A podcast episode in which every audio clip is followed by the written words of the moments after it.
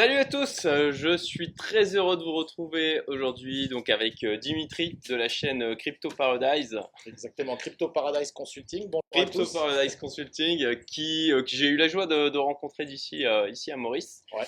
on a eu de, ben, ben, pas mal d'échanges entre temps. On a vraiment bien accroché avec bon, des valeurs qui, qui, nous sont chères en termes de liberté, d'indépendance, responsabilité personnelle. Et puis bien sûr, beaucoup de crypto, hein, puisqu'on on va parler de ça lors de cette interview. Hein. Du coup, l'objectif de, de, cet échange, c'est de laisser Dimitri parler de son point de vue sur sa vision de sa monnaie de référence, qui pour lui ben, est le Bitcoin en fait. Euh, ça m'a bien fait réfléchir. Euh, c'était euh, un échange très intéressant je me disais que ça pouvait être bah, aussi enrichissant pour vous, puisqu'aujourd'hui on est dans bah, une période assez tumultueuse, pleine d'incertitudes, où on se demande, ok, ben, sur quoi, quelle est la valeur de référence? Ok, vers quoi je vais? Alors le dollar, bon, c'est un peu compliqué. Euh, l'euro, euh, ben, on ne sait pas trop euh, s'il va survivre. bon, ok, peut-être le franc suisse, mais de toute manière globale, on a une inflation partout dans le monde sur les monnaies. ok, ben je vais, je vais où? Ensuite, je, vais en bourse. Mais on peut dire que le marché est assez haut. Pour ma part, je suis sorti depuis, donc je l'ai déjà dit, depuis juillet. Et l'or, il y, a aussi l'or. Euh, là, on en a discuté avec Dimitri euh, pour ma part, donc j'en accumule. Hein, je le partage sur ma chaîne aussi.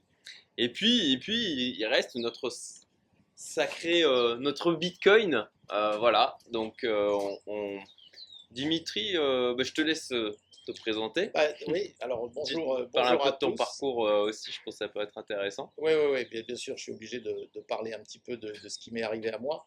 Euh, avant toute chose, merci Cédric euh, de m'accueillir chez toi. Ici, euh, on est dans un petit coin de paradis, toujours à l'île Maurice. Hein.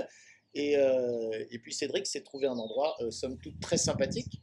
alors, en ce qui concerne, en ce qui concerne l'introduction, je voudrais juste dire, pour, pour commencer, que Cédric a rejoint notre crypto club que nous mmh. avons créé ici à l'île Maurice. Euh, et, c'est vrai que c'est un petit peu comme ça qu'on euh, a commencé à se côtoyer. effectivement, on partage beaucoup de valeurs euh, communes. Donc, donc c'est un petit peu comme ça que je me retrouve ici. Et, et, je voulais effectivement, la dernière fois, je lui ai parlé de cette histoire de ce que j'appelle moi le Bitcoin standard, qui, est un, qui est quelque chose, qui est une notion que j'ai découvert il y a quelque temps, il y a à peu près trois ans. Et c'est un bouquin qui a été écrit par quelqu'un que je, ça je le conseille vraiment à tout, le monde, c'est de lire ce bouquin qui s'appelle Le Bitcoin Standard, écrit par Saifeddin Hamous, qui est un, professeur euh, à une université euh, libanaise, je crois à Beyrouth, et puis qui maintenant, euh, après avoir écrit ce bouquin, a été une véritable star dans le milieu crypto. Mais là, on parle même de, l'année 2017. Hein. Le bouquin, je ne sais pas quand il est sorti, mais il y a, il y a au moins trois ans, peut-être même un peu plus. Et lui, euh, en tant que visionnaire, avait vu venir ce moment où euh, le Bitcoin, un jour, pour lui, sera euh, ce qu'a été probablement l'or dans les années qui ont précédé 1971, c'est-à-dire la monnaie de référence que vont adopter et que vont adopter notamment les banques centrales de différents pays. Alors bien sûr, on en est encore loin, même si je vois moi-même, je suis assez subjugué par l'accélération à laquelle on assiste avec non seulement des institutions qui sont venues euh, dans le jeu euh, récemment, et ça on l'a vu toute l'année dernière, mais même maintenant avec des pays, et, euh, évidemment avec un pays leader entre tous, qui est le Salvador. Donc là, je tire encore mon chapeau à, ce jeune président qui s'appelle Bukele, qui a osé, je dirais, alors je ne veux pas être vulgaire, mais faire un énorme doigt d'honneur au FMI et puis aux institutions classiques pour adopter dans son pays le Bitcoin, et finalement lui-même adopter le Bitcoin standard. Alors je ne vais pas essayer de trop divaguer. On va essayer de rester sur le sujet du Bitcoin standard. Alors finalement, qu'est-ce que ça veut dire? Moi, mon parcours, euh, j'ai commencé dans les cryptos il y a plusieurs années. Alors moi, vers 2008, je dirais, c'est là où j'ai commencé à m'éveiller à euh, ce qui se passait au niveau de la finance traditionnelle. Et c'est lors de la crise de 2008 que j'ai commencé réellement à euh, gratter, gratter, gratter, et finalement, à force de regarder des vidéos, de m'informer et de, et de lire, j'ai commencé à comprendre comment fonctionnait le système, je dirais, financier avec euh, la façon dont les États se prêtent, euh, empruntent de l'argent, comment c'est remboursé, etc. Bon, c'est des notions qui finalement, lorsqu'on regarde ça de près, c'est vrai que c'est assez extraordinaire, mais on peut faire plein de sortes d'études, hein, et on en parlait tout à l'heure. Euh, Moi-même, j'ai fait du droit, mais euh, il y a des gens qui ont fait de l'économie, etc. Mais malgré tout, la façon dont fonctionne la finance, il y a peu de gens qui sont au courant. Il faut vraiment aller faire des études spécialisées là-dedans. Et si vous demandiez dans la rue, même en 2009-2010, après la crise financière, d'où vient l'argent, euh, je sais qu'il y avait eu ce petit sondage dans les rues américaines où 9 personnes sur 10 euh, pensaient que l'argent était en fait quelque chose qui, que- soit qui avait de l'or derrière, euh, ce qui est complètement faux depuis 1971. Euh, et en- quand on leur demandait, mais à votre avis, quand vous faites un emprunt pour acheter une maison, d'où vient l'argent que la banque vous prête? Et les gens disaient, bah, c'est sûrement de l'argent que d'autres personnes ont mis en dépôt. Ce qui là aussi est complètement faux, puisque l'argent est créé ex nihilo, c'est-à-dire à partir de rien. Alors là encore, je ne vais pas trop divaguer, puisque c'est des sujets sur lesquels on peut parler des heures. Mais à force d'avoir compris comment fonctionnait le système, j'ai évidemment compris qu'il y avait un gros- une grosse, grosse problématique et qu'en fait, la dette, le, le système dans lequel on vit est un système de dette perpétuelle qu'on peut qualifier de pyramide de Ponzi. C'est-à-dire que si vous n'émettez pas plus de dettes d'année en année, vous avez un système qui va s'écrouler. Le seul moyen de le, faire subsister, c'est d'ajouter en permanence plus de dettes. Alors, ça m'a amené évidemment à commencer à m'intéresser à l'or. Et vers 2009-2010, euh, j'ai commencé à moi-même acheter de l'or. À l'époque, le Bitcoin venait d'apparaître, mais pour tout vous dire, je l'avais vu très rapidement passer sous mon nez et j'ai pas du tout euh, tilté en, me disant que ce truc allait avoir le succès que nous connaissons aujourd'hui. Pas du tout. Moi, j'ai vu ça apparaître en 2010. C'était encore, euh, même avant que ce soit coté, donc c'était encore un jeu, hein, le Bitcoin. Il n'y avait pas de valeur, il n'y avait pas de système d'échange. Vous, vous alliez sur un petit site euh, et vous voyez espèce de truc virtuel qui, qui tournait. Bon. Et donc, pour moi, c'était l'or. Alors, l'or, c'est vrai que j'en ai, j'en ai un petit peu. C'est-à-dire, tout ce que j'arrivais à gagner, moi, j'étais entrepreneur, et donc tout ce que je gagnais, tout ce que j'arrivais à mettre de côté, j'achetais de l'or systématiquement tous les mois. Et je n'ai cessé de le faire jusqu'à ce que l'or arrive à son plus haut de 2011 hein, quand il a touché euh, quasiment les prix auxquels il est aujourd'hui. Et, euh, et puis voilà, euh, j'ai commencé à, m'intéresser finalement à euh, la crypto vers 2015. Et euh, ce qui s'est passé, c'est que, euh, vous le savez, et là je vais, je vais digresser un peu, mais c'est important de, remettre ça de, se remettre en perspective, le Bitcoin a eu toute une première période de sa vie, j'estimerais jusqu'à 2016-2017, où il a été vu comme une nouvelle monnaie. Ça devenait le concurrent d'une monnaie, par exemple le dollar. C'est-à-dire qu'on on disait le Bitcoin il est extraordinaire parce qu'il permet de faire des échanges très rapides. Vous possédez vos clés, donc il n'y a plus d'intermédiaire, et euh, ça pouvait remplacer en tant que monnaie d'échange euh, bah, des monnaies existantes comme le dollar, l'euro, etc. Et puis finalement, si on regarde ce qui s'est passé, c'est qu'après 2017, lorsqu'il y a eu cette hausse vertigineuse fin 2017, et puis qu'on a eu 2018-2019, en fait, il y a tout un narratif qui a commencé à se mettre en place, où là, finalement, c'était plus tant le système d'échange, le Bitcoin, et ça a commencé à devenir une réserve de valeur. Et là, on a commencé à parler d'or digital. Mais cette histoire d'or digital, elle n'était pas apparue au début du Bitcoin. ok à part quelques visionnaires hein, qui, avaient peut-être ça en tête.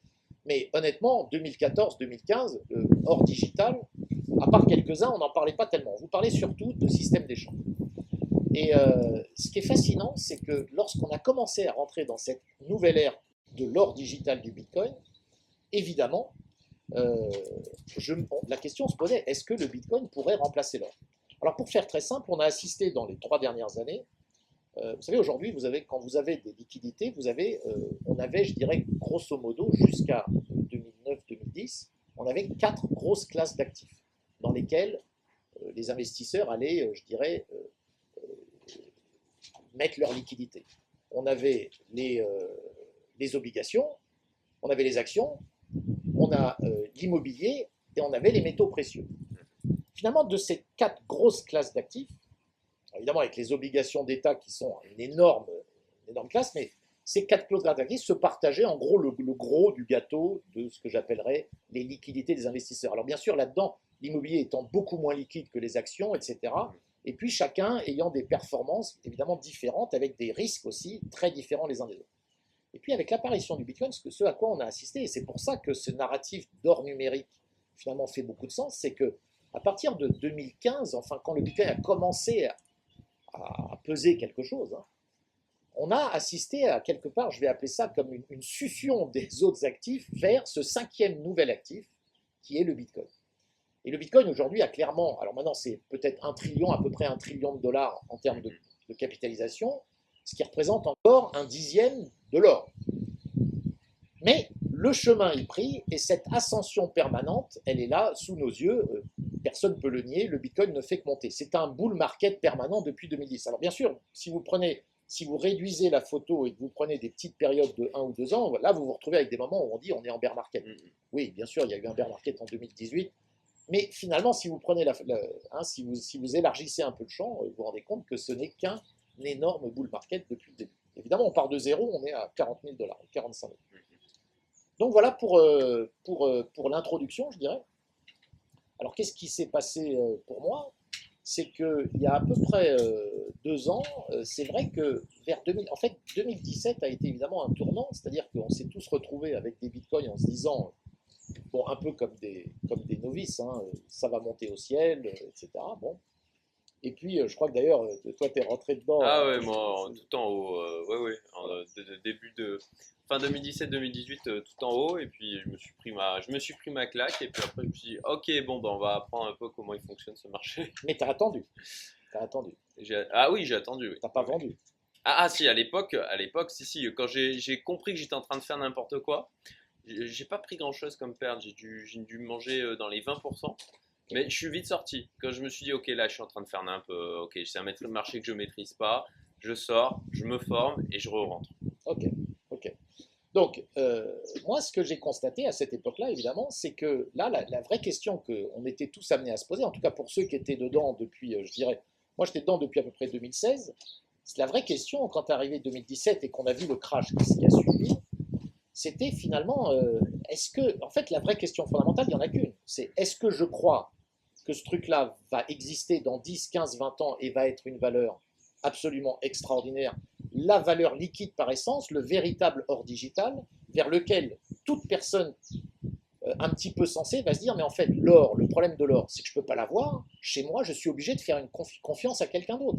Les actions, vous faites confiance à des entreprises, vous êtes obligé de les choisir.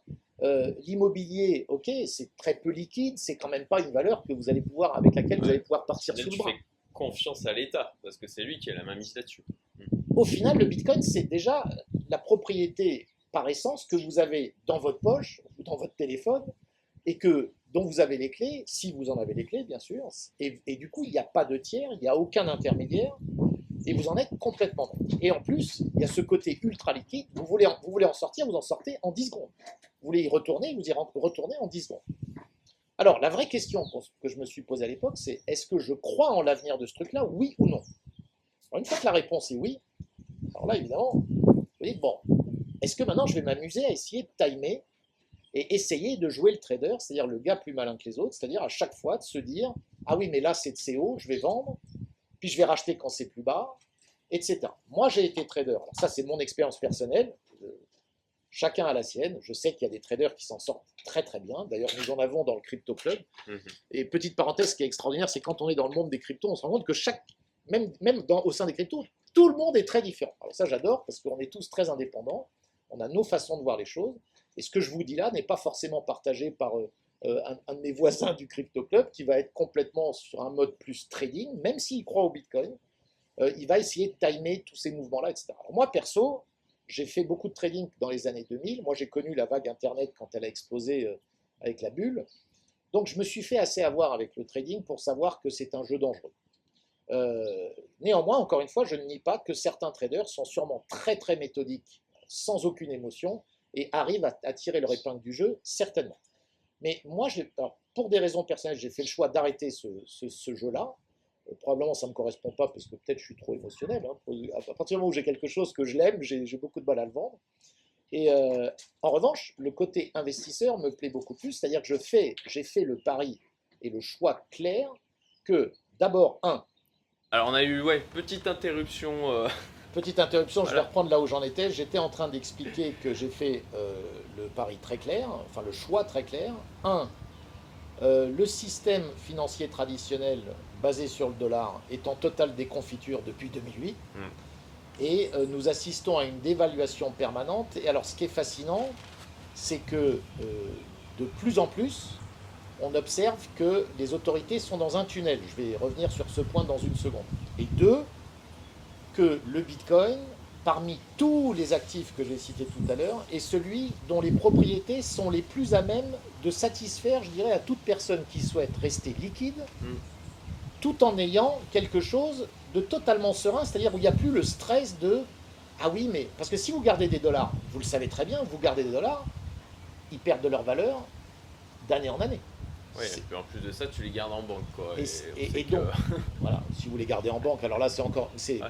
sans en oubliant l'i- l'idée que vous puissiez être évidemment vous faire avoir par un tiers détenteur. C'est clair. Vous- Surtout, enfin, juste, je fais une petite parenthèse parce que là, j'étais avec des entrepreneurs hier à, à Maurice où il y a des cas ici à Maurice de, de gens qui avaient de l'argent sur leur compte à la MCB et qui, fouf, il a disparu cet argent et ça fait des années qu'ils se battent pour essayer de le récupérer. Donc là, le, le- le tiers de confiance, euh, Ah ouais, ouais, ouais.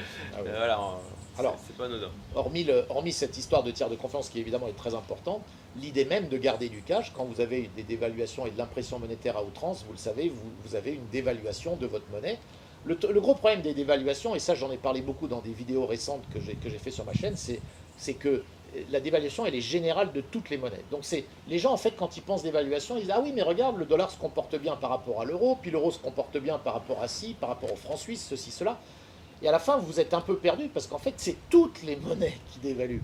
Euh, la, banque centrale, la Banque nationale suisse, vous savez, c'est une des banques qui a le, sur son bilan qui est le plus en, rouge, hein, qui, euh, qui n'a fait qu'imprimer des francs suisses pour essayer justement que son franc suisse ne soit pas trop surévalué par rapport aux autres monnaies. Ils ont fait ça dans les, dans les années précédentes, c'est un truc de fou. Donc les gens se disent le franc suisse c'est la monnaie de refuge, mais le franc suisse, euh, si vous regardez ses fondamentaux, c'est pas bon du tout, du tout. Puis il est beaucoup baqué en actions américaines euh, de, Exactement. de, de GAFA. Je- je- Ouais. Exactement. Je crois que d'ailleurs, je crois que la BNS, c'est probablement, je crois, le, le plus gros actionnaire Ouais. de, Apple, si je me je sais plus si c'est le plus gros, mais en tout cas, ils, ils sont fortement exposés. Exactement.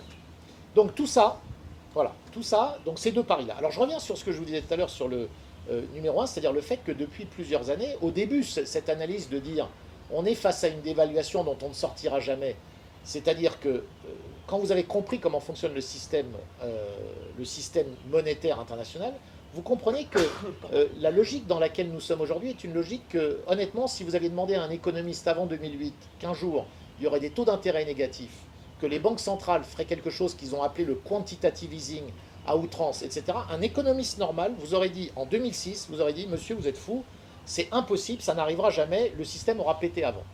Regardez où nous en sommes aujourd'hui, nous y sommes, le système n'a pas pété, entre Mm. guillemets, pas encore, et euh, ça fonctionne. Taux d'intérêt négatif, etc., des choses qui sont totalement contre-intuitives. hein. Euh, Bah, taux tant que les gens ont de quoi bouffer et du Netflix, hein, C'est exactement ça. En fait, et d'ailleurs, cette phrase que tu viens de dire veut dire tant que la majorité des gens euh, continuent à accorder leur confiance, leur crédit à ce système, et qu'ils vont travailler pour leur salaire, qui lui n'a pas bougé depuis 10 ans, même plus, et que, euh, et qu'ils acceptent de travailler pour le même salaire, alors qu'en parallèle, vous avez toute l'impression monétaire qui ne fait que valoriser les actifs, vous assistez à cet écart de plus en plus incroyable, hein, obvious comme on dit en anglais, c'est-à-dire euh, évident si vous voulez, entre euh, les gens qui possèdent des actifs dont la richesse ne cesse d'augmenter. Vous savez, les gens sont toujours offusqués sur, sur Bernard Arnault qui a, Ouais, qui a vu sa fortune augmenter l'année dernière. Oui, mais bien sûr, c'est mathématique si vous voulez, c'est mécanique. Et puis les gens qui vivent sans actifs, qui vivent que de leur salaire, eux, ils restent là. Eux, ils restent là. Donc évidemment, tout ça crée ce sentiment d'injustice avec beaucoup de bizarreries, puisque beaucoup de gens qui sont dans ces catégories-là, vous savez, quand on regardait les gilets jaunes, là je fais une aparté, beaucoup de gilets jaunes en fait appelaient l'État à intervenir plus. Plus l'État intervient, plus on a ce phénomène. Donc en fait, plus vous allez demander à l'État d'intervenir, plus vous allez avoir cet écart qui va se creuser. Donc c'est comme un serpent qui se mord la queue, bref. Donc en fait, on, on l'a vu d'ailleurs, euh, la, la réponse, euh, la réponse à Macron, la, la- la- la prime à l'inflation. La prime à l'inflation. bah, ah, on a de l'inflation, qu'est-ce qu'on fait? On, on balance encore plus d'argent. Ah bah oui, oui, c'est parfait.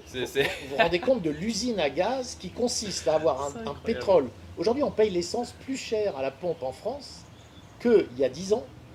Euh, et il y a 10 ans, le prix du baril était plus cher qu'aujourd'hui. Donc, je veux dire, faut, faut quand même que les gens comprennent. Donc, à l'époque, si vous voulez, aujourd'hui, les Gilets jaunes auraient encore mille fois plus de raisons de gueuler que quand ils ont gueulé il y a trois ans. Mais bon, ça, c'est des parenthèses. Donc, une fois que vous avez compris ça, euh, en fait, ce que, ce que je réalise de plus en plus, c'est là où c'est de, de, de, plus en plus dingue, c'est que dans les deux dernières années, en fait, on se rend compte que les États qui, peut-être il y a encore cinq ans, et encore, hein, après 2008, je pense que le, jeu était, je dirais, le point de non-retour a quasiment été dépassé à ce moment-là. Mais alors là, avec le Covid, c'est certain, si vous voulez. C'est-à-dire que les, États sont aujourd'hui dans un tunnel duquel, pour moi, ils ne peuvent pas sortir. Vous savez, tous ces débats aujourd'hui sur l'inflation qui maintenant leur pète à la figure, la vraie inflation, non plus l'inflation des actifs, l'inflation des prix à la consommation. Et ça, évidemment, ça va changer la donne. Mais de l'autre côté, vous avez maintenant tous ces discours qui disent, ah, regardez, la Fed va hausser les taux. Vous croyez vraiment que la Fed va taux Je n'y crois pas une seconde. Ils pourront faire du cosmétique. Ils pourront dire on passe de 0 à 0,25 et de 0,25 à 0,5. Bien sûr, ça ils peuvent le faire et ils vont vous annoncer tout fièrement, nous avons haussé les taux. Nous faisons du tapering, hein, comme ils appellent ça. Le tapering, c'est l'inverse du quantitative easing, c'est-à-dire c'est non seulement ils c'est-à-dire qu'on va calmer le, rachat d'actifs par les banques centrales. Mais ça, ils ne peuvent pas l'arrêter. C'est-à-dire qu'aujourd'hui, permettre aux taux de complètement retourner à des niveaux qu'ils devraient avoir pour, pour calmer le jeu, ce serait aujourd'hui des taux, si vous voulez, on parle de 6, 7, 8%. Ouais. Ce qu'avait fait Paul Volcker en 1980. Lorsqu'il avait décidé de stopper l'inflation, on était passé à des taux de l'ordre de 16, 17%. Mais aujourd'hui, à l'époque, en 1980, vous pouviez le faire, parce que les États, et en, en gros, l'endettement n'était pas aussi massif qu'aujourd'hui. Aujourd'hui, vous mettez un taux même à 5%, tout le monde est en faillite. Et les États en premier. Donc c'est impossible, c'est un tunnel, ils sont enfermés dedans, et maintenant les voilà, si vous voulez, coincés entre deux choses, parce que jusqu'à maintenant, les dix dernières années, c'est vrai que l'inflation prix à la consommation, elle, elle alors officiellement en tout cas, elle n'a pas trop bougé. Donc ça permettait de dire aux gens, regardez, euh, on imprime, on imprime, mais il n'y a pas d'inflation. Et ça, ça passait encore, même si on avait ce fameux gap dont je parlais tout à l'heure, ça passait encore. Là, on est dans un moment où maintenant, si l'inflation est sous nos yeux, la vraie inflation des prix à la consommation, c'est-à-dire le CPI, alors là, si vous voulez, ils sont totalement coincés. Le seul moyen de calmer l'inflation serait d'augmenter les taux. Vous augmentez les taux, vous mettez tout le monde en faillite. Ouais. Ah ouais, je suis d'accord. Qu'est-ce qui peut se passer? Alors c'est la grande inconnue. D'où, si vous voulez, alors là je fais, je, je, vais, je vais lier ça avec euh, un petit côté complotiste qui va être de relier ça à ce, qu'on, ce, qu'on a, ce, ce à quoi on assiste depuis deux ans, le Covid, le Big Reset dont on ne cesse de vous parler, l'idée évidemment que eux pourraient, enfin que certaines autorités seraient en mesure de piloter quelque chose qui serait euh, une sortie progressive d'un système qu'ils savent en perte totale. Alors moi ce que je vois euh, dans tout ça, c'est qu'en face il y a ce monde décentralisé, évidemment auquel on appartient et que j'appelle de tous mes voeux, qui est un monde dans lequel, grâce à la décentralisation et à la blockchain, on pourrait se retrouver avec quelque chose de beaucoup plus sain, et évidemment, on n'aurait plus besoin d'avoir des autorités qui ne font que manipuler les choses. Le problème étant qu'aujourd'hui, évidemment, elles ont tous les pouvoirs entre leurs mains, et qu'on on comprend bien qu'elles ne vont pas laisser faire les choses de façon aussi simple, parce que, ça génère beaucoup trop de... Il y a trop d'intérêt en jeu. Donc on a ce moment, on est dans un moment très très intéressant, je pense, historique, parce qu'on est à la croisée des chemins et qu'il va bien falloir faire les choix. Alors revenons à nos moutons, qui était le standard Bitcoin. Tout ce que j'ai dit là, euh, moi depuis deux ans, j'ai compris que aller faire, une fois qu'on a, a fait ces choix-là et qu'on comprend où on en est, on se dit, mais alors finalement, qu'est-ce que je vais faire d'autre que de choisir euh, comme monnaie de réserve, c'est-à-dire comme euh, mesure de la valeur de ce que j'ai, le Bitcoin. À partir du moment où on fait ça, première chose, on change dans son, dans son esprit, on commence, et c'est très difficile parce qu'on vit toujours avec des dollars. Les prix des produits qu'on achète toujours sont en dollars. Mais quand on commence à dire je vais tout évaluer en bitcoin, alors déjà il y, a un, il, y a un, il y a un switch qui se fait dans sa tête et on commence à voir non plus le bitcoin comme étant très volatile par rapport au dollar. Vous savez, ce que tout le monde vous dit, le bitcoin est trop volatile. On commence à se dire le bitcoin c'est le bitcoin, il y en aura 21 millions, il n'y en aura jamais un de plus. Le bitcoin c'est le bitcoin, point. Et ce qui est très volatile, c'est les dollars, les euros, les monnaies autour. Et grâce à toutes ces manipulations, les stress qu'on met tout à coup sur les marchés, lorsqu'on dit tapering, qu'est-ce qui se passe avec le dollar? Le dollar, il monte. C'est-à-dire que tout à coup, les opérateurs se disent Ah, ils vont finalement augmenter les taux, ils vont calmer le jeu sur le quantitative easing, il y aura moins de liquidités, donc je rachète, je sors des actions, je sors de mes investissements risqué et je reviens au dollar. Donc vous avez toujours ce retour vers le dollar par moment. Et puis dès qu'on voit que finalement la réalité les rattrape à la figure et qu'ils sont obligés finalement de continuer, alors hop, c'est à nouveau le dollar qui... Et vous avez ce Bitcoin, si vous voulez, qui, devient finalement cette espèce de d'étalon, voilà, l'étalon Bitcoin. Autrement dit, le standard Bitcoin. Alors quand vous êtes là-dedans, vous dites, bon, ben maintenant, je vais beaucoup moins stresser, c'est-à-dire qu'une fois que vous avez vos bitcoins, vous n'allez plus jamais les changer. Et je me souviens, on discutait tous les deux la dernière fois, et c'est là où je crois que tu m'as dit, c'est quand même très intéressant. Je disais, oui, mais. Parce qu'il y a beaucoup de gens qui vous disent encore, ah oui, moi, je, vendrai le bitcoin quand il sera à temps. Et ma question que je leur pose immédiatement, c'est, et qu'est-ce que tu vas faire après? Alors, ils me disent, bah après, euh, ouais, ouais, bah, j'aurai des liquidités, donc des dollars, et je réinvestirai. Tu réinvestiras dans quoi? Et puis, finalement, vous verrez qu'ils vont vous dire Ouais, bon, ben, je reprendrai des bitcoins. Alors au final, vous dites bah, Pourquoi tu les vends? Alors encore une fois, soit vous êtes en train d'essayer de timer et vous êtes un trader, et là, très bien, allez-y. Peut-être d'ailleurs, je dirais, euh, la chose la plus intelligente, c'est d'allouer une partie de son portefeuille à peut-être faire des stratégies comme ça, qui sont quand même beaucoup plus risquées.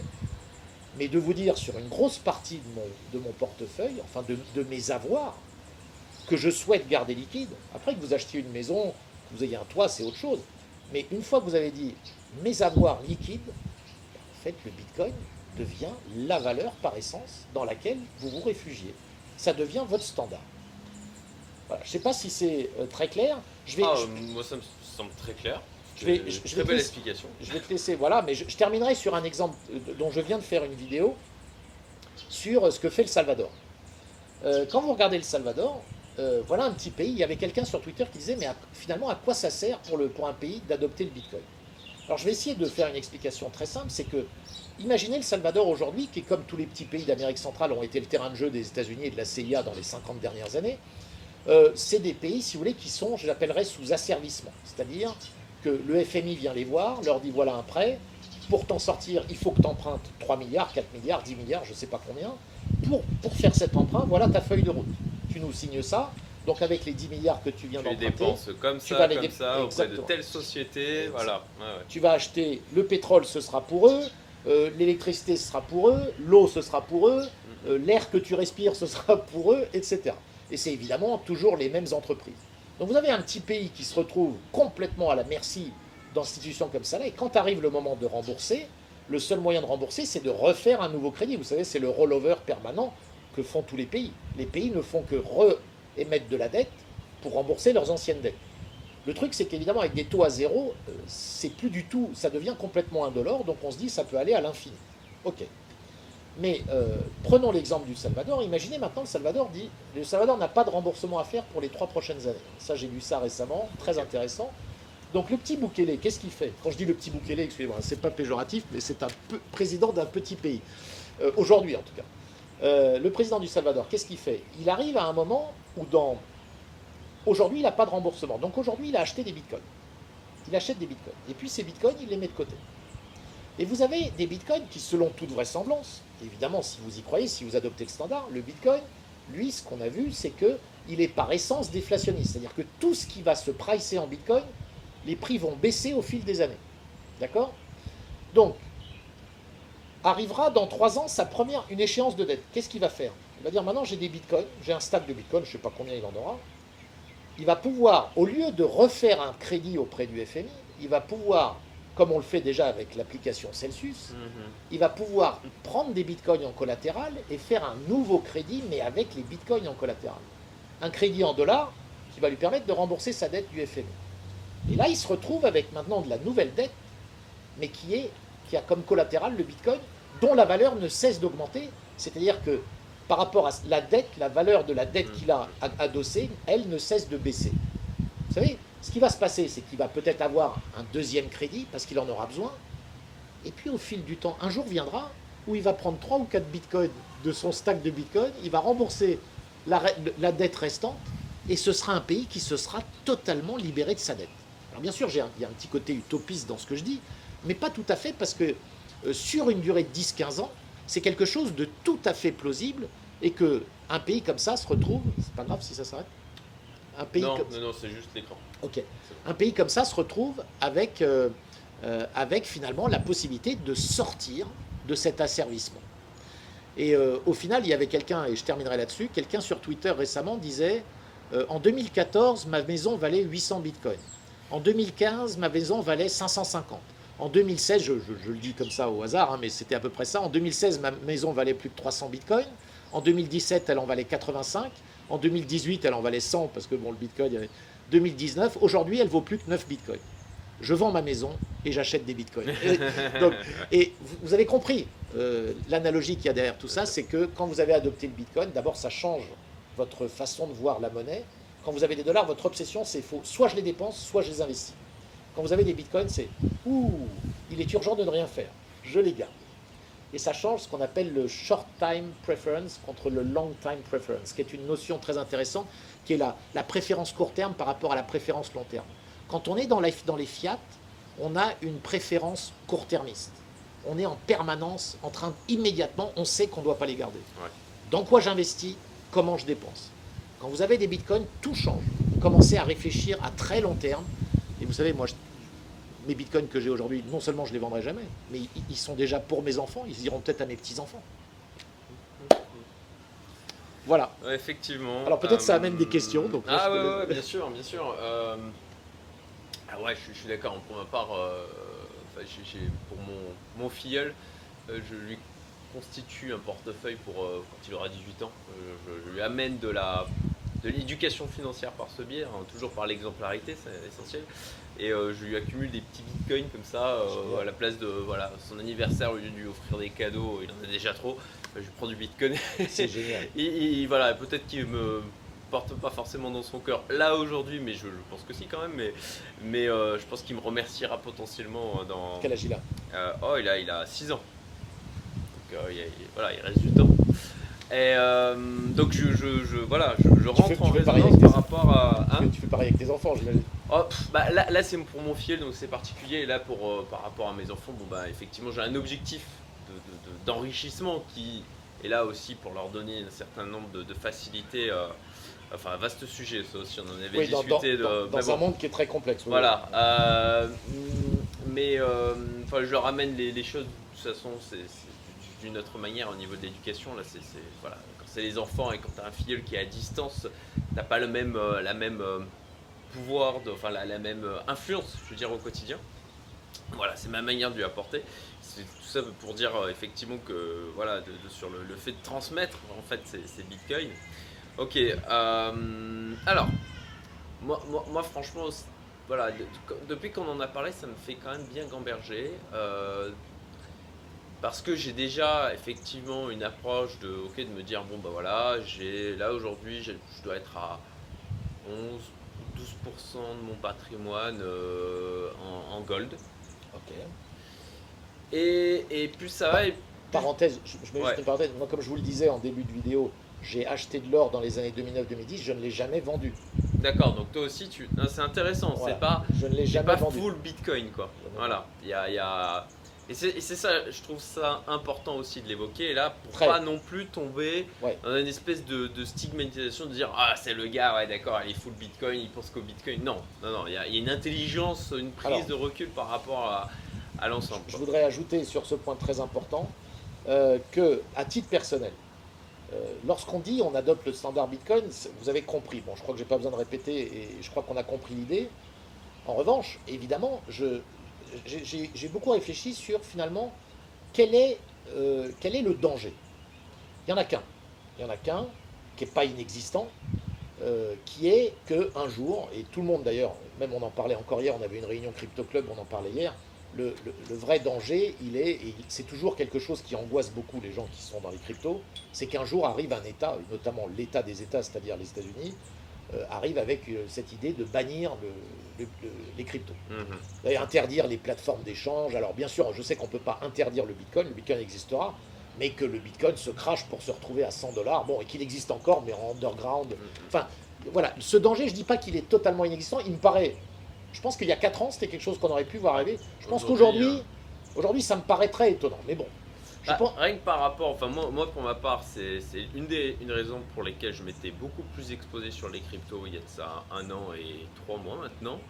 euh, et qui, qui est un appareil extrêmement gagnant, euh, c'était de me dire, ok, ça y est, là, il y a vraiment des, des lourds, des institutionnels qui rentrent dedans. Et en fait, je, je crois vraiment qu'aujourd'hui, ils sont trop rentrés dedans pour, pour, pour que les États aient la latitude qu'ils avaient il y a 4 ans. C'est clair. Parce qu'il y, a des- voilà, il y a des intérêts, ces gens-là, ils ont un cercle d'influence, etc. Et aujourd'hui, les gouvernements arrivent à dire Ok, ben on coupe le truc et, et on fait perdre de l'argent à ces gens-là, compliqué. c'est beaucoup plus compliqué. Surtout que là, on a cette fois-ci, on, euh, on part sur- on part maintenant avec les pays. Donc le Salvador, ok, ça compte rien sur la carte du monde, mais prenez le Texas, prenez le Michigan, prenez tous ces États qui maintenant, au Texas, il va y avoir un gouverneur qui a décidé que le Bitcoin allait être monnaie légale. Vous avez Miami, le maire de Miami est payé en Bitcoin. Euh, Rio de Janeiro, la ville de Rio, a décidé maintenant de mettre 1% de tous ses avoirs en Bitcoin. Je veux dire, c'est des choses. Là, on assiste. Si tu veux, c'est-à-dire, même cette adoption que je vais appeler institutionnelle, on est maintenant presque à, à la page suivante, qui est l'adoption des États. Mm. Et aux États-Unis, il y a maintenant vraiment, euh, je ne vais pas dire une confrontation, mais vous avez beaucoup d'États. Je veux dire, la, Floride est devenue un État ultra pro-crypto. Donc, euh, le gouverneur de Floride l'a déjà dit. Il veut faire de son État un État crypto.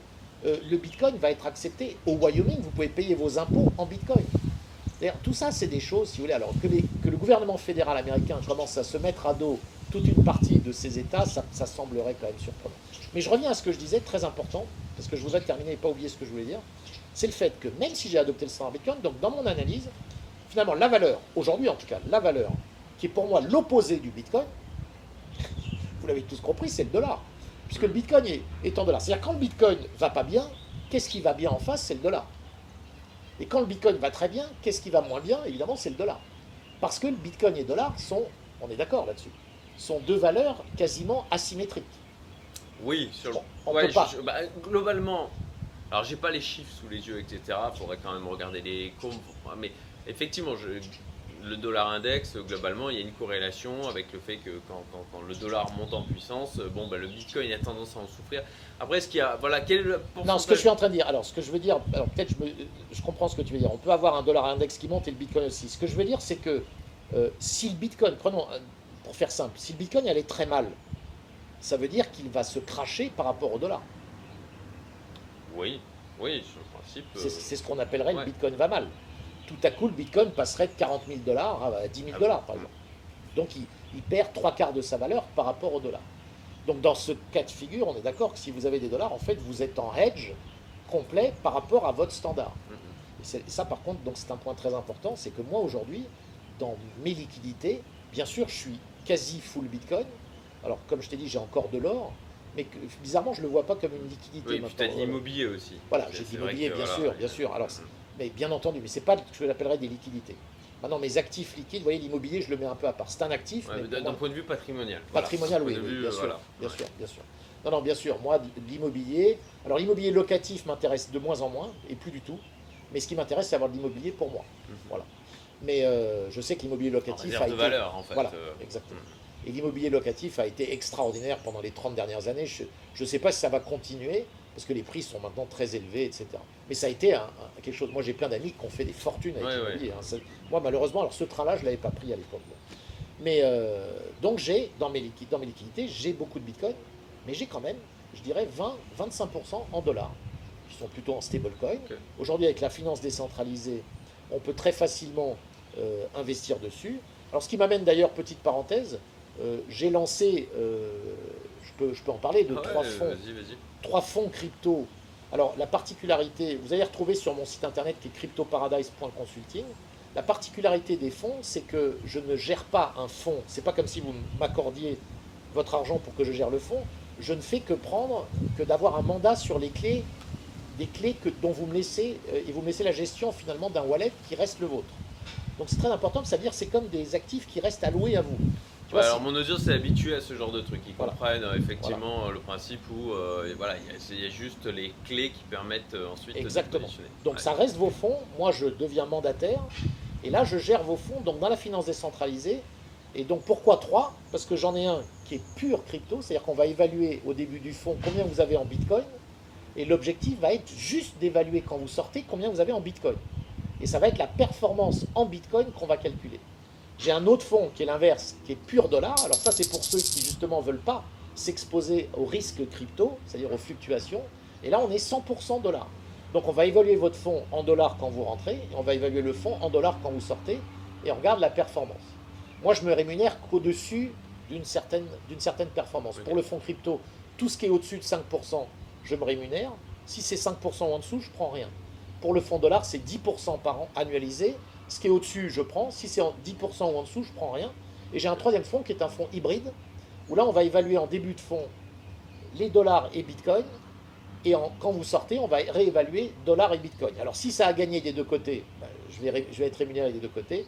Si ça a gagné qu'en Bitcoin, je prendrai que la moitié de ma rémunération. Donc uniquement en Bitcoin. Et pareil pour le dollar. Voilà l'idée.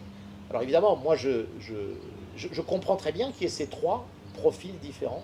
Et qu'aujourd'hui, c'est- pour ça que j'ai souhaité, parce que aujourd'hui, moi, qu'est-ce qui se passe? C'est que euh, mes cryptos, mes bitcoins, moi, tous mes, fonds sont quasiment tous gérés euh, par moi-même directement sur la finance décentralisée, parce qu'évidemment, euh, j'aime beaucoup ces protocoles qui permettent quand même de trouver des rendements euh, avec, euh, bah, avec ces cryptos. hein. Quand tu dis finance décentralisée, c'est vraiment décentralisé avec du AAV, des choses comme ça Ou Exactement. quand tu as du Nexo, Celsius euh, Alors ça, pour moi, c'est déjà c'est la CeFi. ça. Ouais, voilà, moi, c'est je- ça.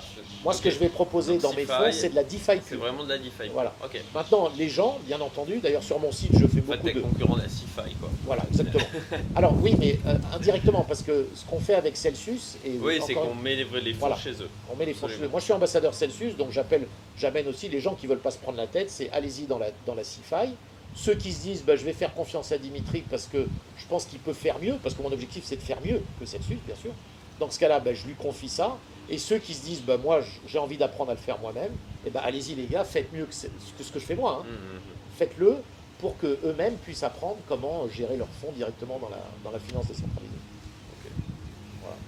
Euh, alors oui, bah, je, je découvre. Je savais que tu allais lancer euh, les fonds, hein, donc euh, je découvre en live aussi les, les, les, euh, les solutions maintenant que tu proposes. Donc ouais, bah, c'est top, super. Alors effectivement, ça s'adresse à des profils qui, minimum Non, minimum voilà. 50 000 dollars. Parce ouais, que, et, voilà. et qui, et qui ont, alors soit pas envie de gérer eux-mêmes, Ouais. euh, soit ben, qui, qui Soit qu'on pas le temps. rien quoi, euh, ou en tout cas pas assez pour pouvoir, euh, pour pouvoir y s'en occuper quoi. Exactement. Euh, Puis vous savez, il y, a- il y a plein de gens qui sont des gens qui sont plutôt traditionnels. La crypto, ils ne savent pas encore. Mais vous savez, si vous avez, euh, je sais pas, moi, vous avez 500 000 euros en, euh, gérés dans des actions, etc., vous dites peut-être ce serait pas idiot que je mette euh, 50 000 ou 100 000 dans les cryptos. Parce qu'ils ils voient bien ce qui se passe. Et là, euh, bon, bah, ils n'ont pas le temps, euh, pas, pas l'envie, euh, quelles que soient les raisons. Vous adressez à quelqu'un, ou alors vous allez dans la CIFI, effectivement. Alors pour revenir au standard Bitcoin, parce que Ouais.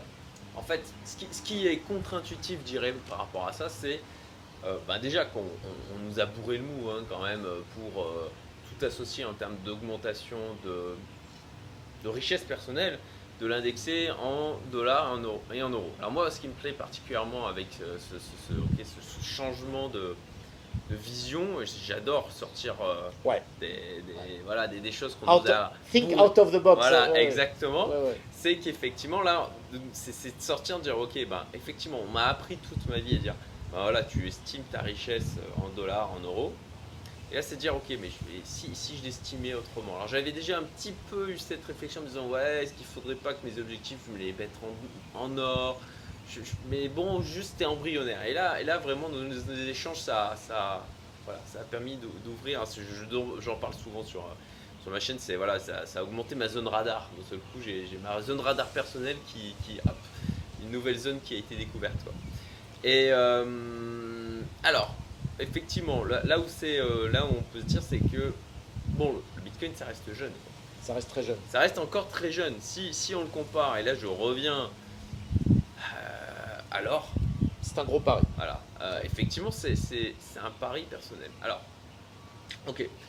Euh, J'essaye d'un peu de faire l'avocat du, diable en disant, ok, bon bah, euh, le défaut de ça, c'est le Bitcoin, c'est jeune.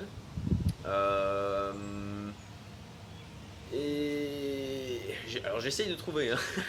Ah ouais. Euh, et bon, ok, il y a C'est bien que tu la du mal. régulation. C'est bien que tu du mal, non, ça, mais- ça veut dire qu'il y a y a, il y a- il y a le il y a le sujet de la régulation euh, Ouais. qui, qui reste au présent, qui reste au Ouais. présent, mais comme on l'a expliqué tout à l'heure, effectivement, plus il y a de plus en plus de monde dessus. Rappelle-toi que même si on n'était pas vivant, en 1933, euh, Roosevelt a, fait, a demandé aux Américains de ramener leur or. Effectivement. Je veux dire, l'or a, subi L'État regarde un pouvoir, et on le voit d'autant plus aujourd'hui. Qui va dans le sens du, du danger de la régulation, c'est de voir aujourd'hui ce qui se passe avec le Covid. Ce qui Bon, on est tous les deux complètement scandalisés par toutes ces histoires de passe sanitaire, etc. C'est des, des, des, des, précédents qui sont créés qui sont terrifiants. Voilà. Euh, c'est une des raisons pour lesquelles moi j'ai fui la France, hein, je, je, le dis, j'ai fui. Voilà. Euh, fui l'Europe, la France, euh, voilà. choix choix de, de, vie par rapport à ça. Et on voit ce qu'ils sont capables de faire. Les, les, mensonges qui sont clairement assumés, les, pirouettes euh, et même les contradictions monumentales qu'ils peuvent avoir dans des, voilà, les médias de masse et qui, sont ben, pleinement assumés quoi, et puis acceptés. Voilà, c'est accepté par les gens. C'est, c'est, alors il y a des, choses qui bougent en ce moment, notamment au Canada, mais même chose. À l'heure, à l'heure où on parle, je fais une parenthèse, à l'heure où on parle là, euh, je viens de lire que euh, il y a eu un SOS lancé par les manifestants au Canada, par les camionneurs, enfin par, la foule, euh, a priori, Trudeau est en train d'envoyer des milliers de policiers. Oui. Et ils ont très très peur. Ils ont très très peur de ce qui va se passer. Donc on va dans les heures qui viennent, je pense qu'on va voir ce qui va se passer. Mais moi, je suis, euh, je suis très, je, moi, ça me touche profondément de voir combien, pour malheureusement pour 90% des gens, tout, tout ça est accepté euh, sans broncher. Du pain et des jeux du pain et des jeux. Euh, la dernière fois, je disais finalement, le monde se divise en trois. Vous savez, c'est euh, il y a ceux qui sont éveillés à ces sujets-là, et dans cette catégorie, vous avez ceux qui en fait soutiennent ce qui est en train de se passer, c'est-à-dire qui savent très bien ce qui, sont, ce qui est mis en place et qui veulent ça. et vous avez ceux qui, comme nous, voient ce qui est en train d'être mis en place et ne le veulent pas du tout. Et puis vous avez le, la troisième catégorie, c'est toute la masse de gens, et je leur en veux pas du tout, hein, des gens qui vont au travail tous les jours, qui n'ont que le temps de regarder les infos le soir, qui n'ont pas le temps, si vous voulez. Moi, j'ai hmm. passé tellement de temps, et j'ai, entre guillemets, nous avons peut-être cette chance d'avoir le temps de nous informer. Alors, aujourd'hui, j'estime qu'il y en a beaucoup qui, vous savez, font l'autruche, c'est-à-dire ils mettent la tête dans le sable, ils ne veulent pas savoir. Donc, bien sûr, eux, on pourrait leur dire, t'es quand même fautif de ne pas te rendre compte de ce qui se passe. Mais sous nos yeux, ce niveau de suppression de liberté, c'est du jamais vu en Occident. En deux ans, on a modifié nos sociétés d'une façon. Je ne pensais pas le vivre de mon vivant, honnêtement. Voilà. Hmm. Donc, euh, mais Mais oui, oui, voilà. On a, dévié, mais. Et, c'est là où, pour l'argumentaire côté régulation, quand on voit ce qu'ils sont capables de faire euh, avec des choses qu'on pensait complètement impensables. Hein, euh, et, bon, ben, au final, le risque côté Bitcoin est pas voilà, moi en termes de probabilité, en prenant du recul, je réfléchis en même temps qu'on en discute là. Je me dis, ok, ben, la probabilité que j'estimais sur le, risque de régulation qui vraiment avait diminué pour moi drastiquement. Elle remonte là, elle, elle, remonte, ouais. tu vois, elle est quand même pas, elle est pas si anodine que ça. Et effectivement, dans le passé, euh, on l'a vu, comme on l'a évoqué avec aux États-Unis, où même on avait des amendes, hein, si je me souviens bien, si on continuait à détenir de l'or, détenir de l'or. Euh, on, le voit aussi d'ailleurs, euh, il y a eu des... Mais c'était d'autres mondes hein, quand même. Hein. Tu sais, en 1933, et puis parlons même de la guerre du Vietnam, dans ces années-là, la dernière fois j'en parlais avec mon fils, et je dis, tu te rends compte qu'en 1968, euh, les Américains pouvaient envoyer des appelés, la moyenne d'âge des, soldats au Vietnam, c'était des appelés de 19 ans. Est-ce que, est que tu imagines ça aujourd'hui? En Algérie, la France a envoyé des appelés.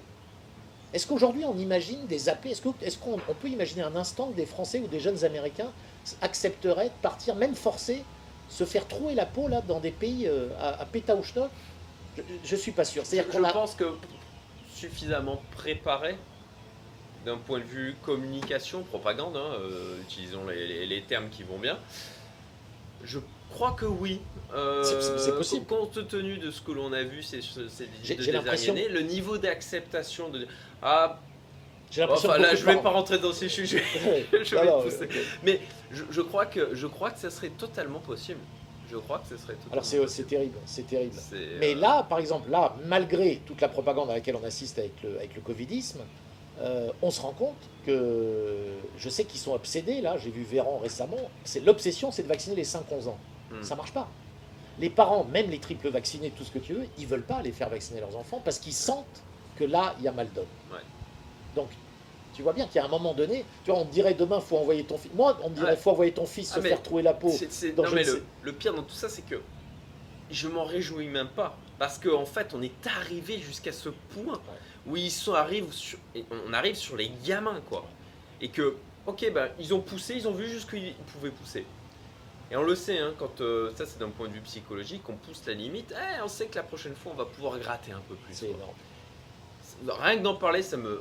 Voilà, enfin, pour, pour des gens comme nous, on a la- vraiment la, la, la, valeur liberté euh, Chevillée au corps. chevillée au corps, quoi. Euh, ça, ça, ça, voilà, c'est nauséeux, quoi. Non, non, Voilà. ça en devient insupportable. Euh, bah bon, bon, on, alors On on s'é- s'éloigne du sujet, mais c'est lié Tout aussi. lié, C'est lié aussi parce que effectivement, euh, on en revient à ce, à ce ok, bah, bah, quel, quel est le danger au final? Quel est le risque Toujours. encore une fois. Le problème, c'est que c'est toujours les Voilà. mêmes. Le risque, c'est toujours les mêmes. Euh, et, et bon, sur la régulation, certes s'il diminue, mais il n'est pas non plus inexistant. Voilà. Tout Euh, à fait d'accord. Tout à fait d'accord. donc, donc, alors, moi j'aime bien. Garder quelques dollars. Je, ouais. je, je, je- ouais, voilà, c'est ça. Et, et- et- et au final, on est assez d'accord sur cette approche. Alors, toi, d'une manière plus, plus, je veux dire que tu as une exposition par rapport à moi qui est plus importante sur la partie Bitcoin. J'en ai une aussi, en mode, on en a discuté encore tout à l'heure parce que Dimitri avait vu mon post sur Twitter. Il me disait, mais t'as tout vendu Et je lui disais, non, non, non, non, malheureux, non, surtout pas. Non, non, c'est c'est juste un portefeuille que j'avais constitué pour la période et le scénario que je pensais, euh, un des scénarios que je pensais euh, euh, se dérouler sur le- les, les cryptos, scénario validé, bon, bah, je coupe, quoi. Voilà. C'est une décision euh, purement euh, pragmatique d'investisseur, quoi. Mais à côté de ça, de la même manière, ok, j'ai du Bitcoin que je garde en mode, je les garde, quoi. C'est ok, ça ne bouge pas, quoi. Sauf, et puis jusqu'à jusqu'à au point où, euh, bon, bah, si ça va à la cave, si ça va à zéro, ça va à zéro, et puis, et puis c'est tout, hein. c'est la vie, on prend ses pertes Bien sûr. comme un grand, quoi. Bien sûr, bien sûr. Et, et, voilà. et après, c'est vraiment ce. Ok, mais, mais dans le monde d'aujourd'hui, quelle est ma valeur de référence et, et je trouve ça intéressant. Alors peut-être, peut-être que. Tu sais, il y a, Comme- il y a- il y a un site qui permet d'évaluer, euh, par exemple, le- le- les stocks, la bourse, tu as les indices en Bitcoin. Quand tu vois l'indice SP500 évalué en Bitcoin depuis 10 ans, je peux te dire que c'est pas une hausse, hein. c'est une baisse. C'est sûr. Même, euh, regarde, regarde ces graphes-là, c'est très intéressant. Évalué en Bitcoin, évalué en or. Évalué en or aussi, c'est intéressant. Alors l'or, lui, euh, le problème de l'or, c'est que j'avoue que je m'en suis complètement détaché. Alors comme je te dis, je, je ne vends pas, je le garde. Pour Mhm. moi, l'or, c'est l'assurance ultime. Alors, c'est vraiment l'assurance ultime contre, alors là, alors là des événements euh, que je peux même, auxquels je ne veux même pas penser. hein, euh, Mhm. la fin de l'électricité, on revient à Cro-Magnon, enfin, voilà, on, Ouais. on imagine des trucs très très extrêmes. Tu sais, il y a beaucoup de, on les appelle des, des survivalistes Ouais, hein, aux États-Unis. Bon, moi je suis, je suis pas trop là-dedans. J'avoue que vers, vers 2000 2012-2013, je me demandais si ça allait pas, euh, si on n'allait pas assister à des événements comme ça en boule de neige qui allaient être très très violents. Finalement, on les a pas vus. Finalement, à ma grande surprise d'ailleurs, euh, on a réussi à tirer sur l'élastique monétaire et puis ça pète toujours pas. Non, ouais. Donc finalement, voilà, je me dis, euh, la résilience, elle est, elle est finalement là où, où peut-être on ne la voyait pas. Mais euh, l'or, on a vu cette, cette baisse de l'or non-stop depuis 2011. Aujourd'hui, là, on, on est tout juste revenu au prix de, au plus haut de 2011. hein. Ouais, absolument. Mhm. Donc euh, l'or a quand même eu, euh, j'ai pas envie de dire 10 années perdues, mais pas loin quand même. Ah bah c'est sûr qu'il y a, il y, a, il y a des cycles, mais on pourrait très bien dire la même chose du final du Bitcoin, mais euh, sur des échelles de temps Beaucoup plus courtes. plus Ouais, courtes. Quoi. ouais, c'est vrai, Donc, c'est vrai. C'est vrai. euh, mais l'or, oui. Mais, mais c'est pour ça aussi qu'il ne faut pas faire du all-in dans une seule classe d'actifs. Euh, voilà, euh, gestion, je dis gestion, je dirais un petit peu, euh, comment dire, limite, le- enfin oui, logique quoi, limite, enfin c'est- du bon Faut- sens. il faut un minimum de diversification, ça c'est Voilà, c'est ça. Et donc pour revenir au- au- à la notion de standard Bitcoin, ok, enfin pour ma part, pour ma part, voilà, euh, suite à nos échanges, nos discussions, les réflexions, à cette conversation que l'on a aujourd'hui et qui, euh, qui, euh, que je vous partage, euh, eh ben c'est c'est peut-être tout simplement d'avoir justement différents niveaux de mesure patrimoniale, de dire ok, ben, au lieu de juste mesurer en mode dollar, eh ben aussi de le mesurer en mode Bitcoin Voilà, et de voir aussi l'évolution qu'il y a par rapport à ça. Et aussi de commencer, hein, parce que nos, esprits hein, fonctionnent comme ça, hein, ils se transforment en fonction des idées qu'on leur va venir et comment on va les nourrir. Et bon bah là, je me dis que de commencer à transformer cette vision du monde, d'a- d'amener quelque chose de plus, en, en utilisant cette euh, valorisation en Bitcoin, eh ben, ça va permettre de nourrir mes idées, de les transformer, et puis, et puis qui sait vers quoi ça va me mener. quoi. Exactement, exactement. D'ailleurs, j'en reviens, finalement, je parlais du fonds hybride, c'est exactement l'idée. Mm. Et au fond, au fond, pour être tout à fait honnête, bien sûr, j'ai adopté le standard Bitcoin, alors je, je- je- je fais un peu de prosélytisme, parce que je... mais au fond, on vit tous en dollars. Je veux dire, ce que j'achète tous les jours, c'est en dollars. Aujourd'hui, je vis avec une carte bancaire qui est euh, la carte, alors je ne veux pas en faire la pub, mais c'est la carte Cryptocom. Mais bon, je sais que la meilleure carte, c'est Binance, mais pour des raisons XY, a, j'ai pas pu l'avoir ici à Maurice. Donc, mais avec, avec ces cartes bancaires, euh, bien sûr, je, je, je suis en permanence en, en USDC que je transfère euh, sur, un, sur un wallet et hop, je, je les dépense avec ma carte bancaire. Donc je, je vis en crypto aujourd'hui quasiment pour tout.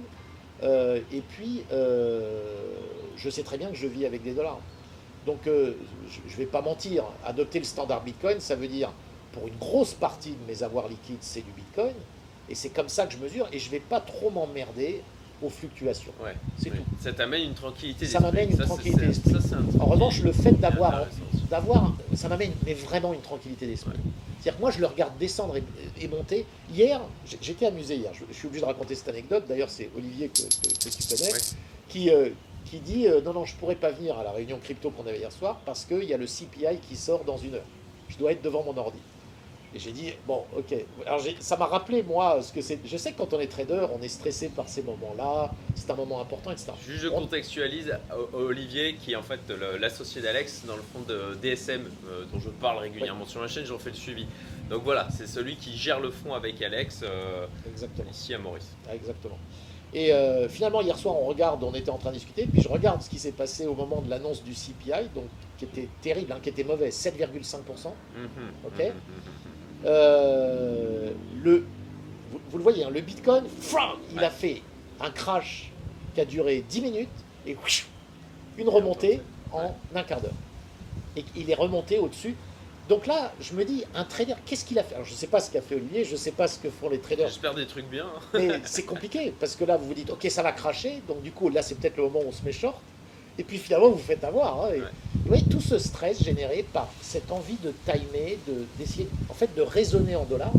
Et vous êtes en permanence en train de raisonner sur votre portefeuille uniquement en dollars. C'est ça que moi, j'ai complètement fait évoluer.